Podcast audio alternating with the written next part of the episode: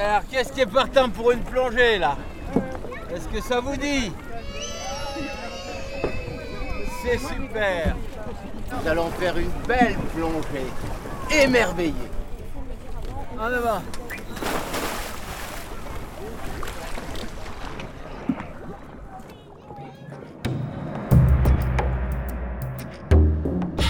Les plongées émerveillées avec François Sarano.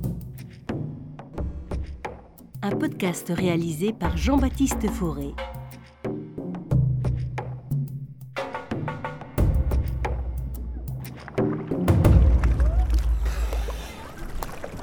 Magnifique, magnifique. Eh ben les enfants, c'est super. Bonsoir, on se sèche un peu et on se retrouve pour raconter toutes ces merveilles.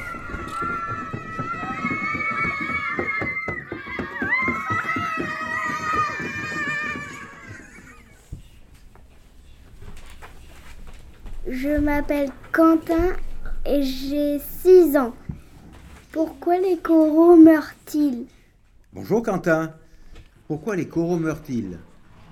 Il y a de nombreuses raisons qui provoquent la mort des coraux. En particulier le réchauffement de l'eau. Avec euh, le réchauffement global de la Terre, les eaux de surface sont de plus en plus chaudes.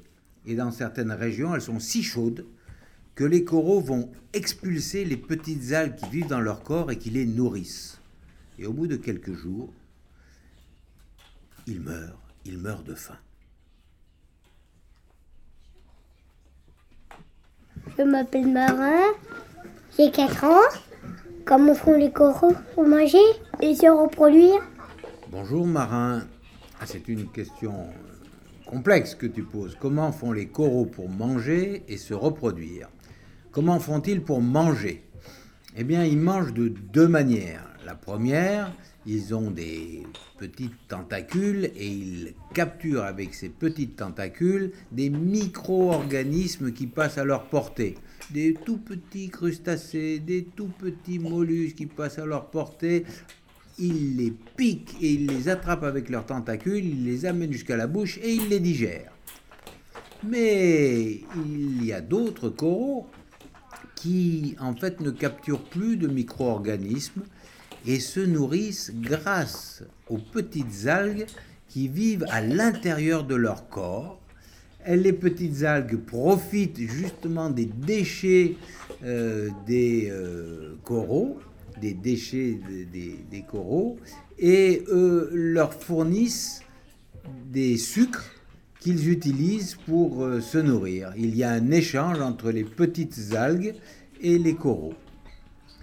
Et c'est ainsi que les coraux euh, peuvent euh, avoir toute l'énergie nécessaire pour construire des récifs coralliens formidables, parce qu'il en faut de l'énergie pour construire ces récifs-là. Comment est-ce qu'ils se reproduisent? Eh bien, ils se reproduisent de deux manières. La première, ils se divisent en deux. Et ils font deux frères jumeaux. Ces mêmes frères jumeaux vont à leur tour se diviser en deux. Et petit à petit, ils vont ainsi constituer une colonie qui est formée que de frères jumeaux, des clones. Tous les individus d'une colonie corallienne sont issus au départ d'un seul individu qui s'est divisé petit à petit. Mais ça ne permet pas euh, d'aller bien loin, hein, c'est juste de faire grossir la colonie.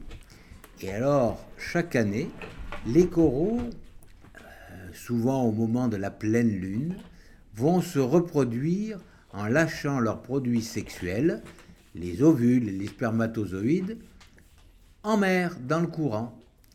Et ces spermatozoïdes vont féconder les, les ovules qui vont donner des œufs.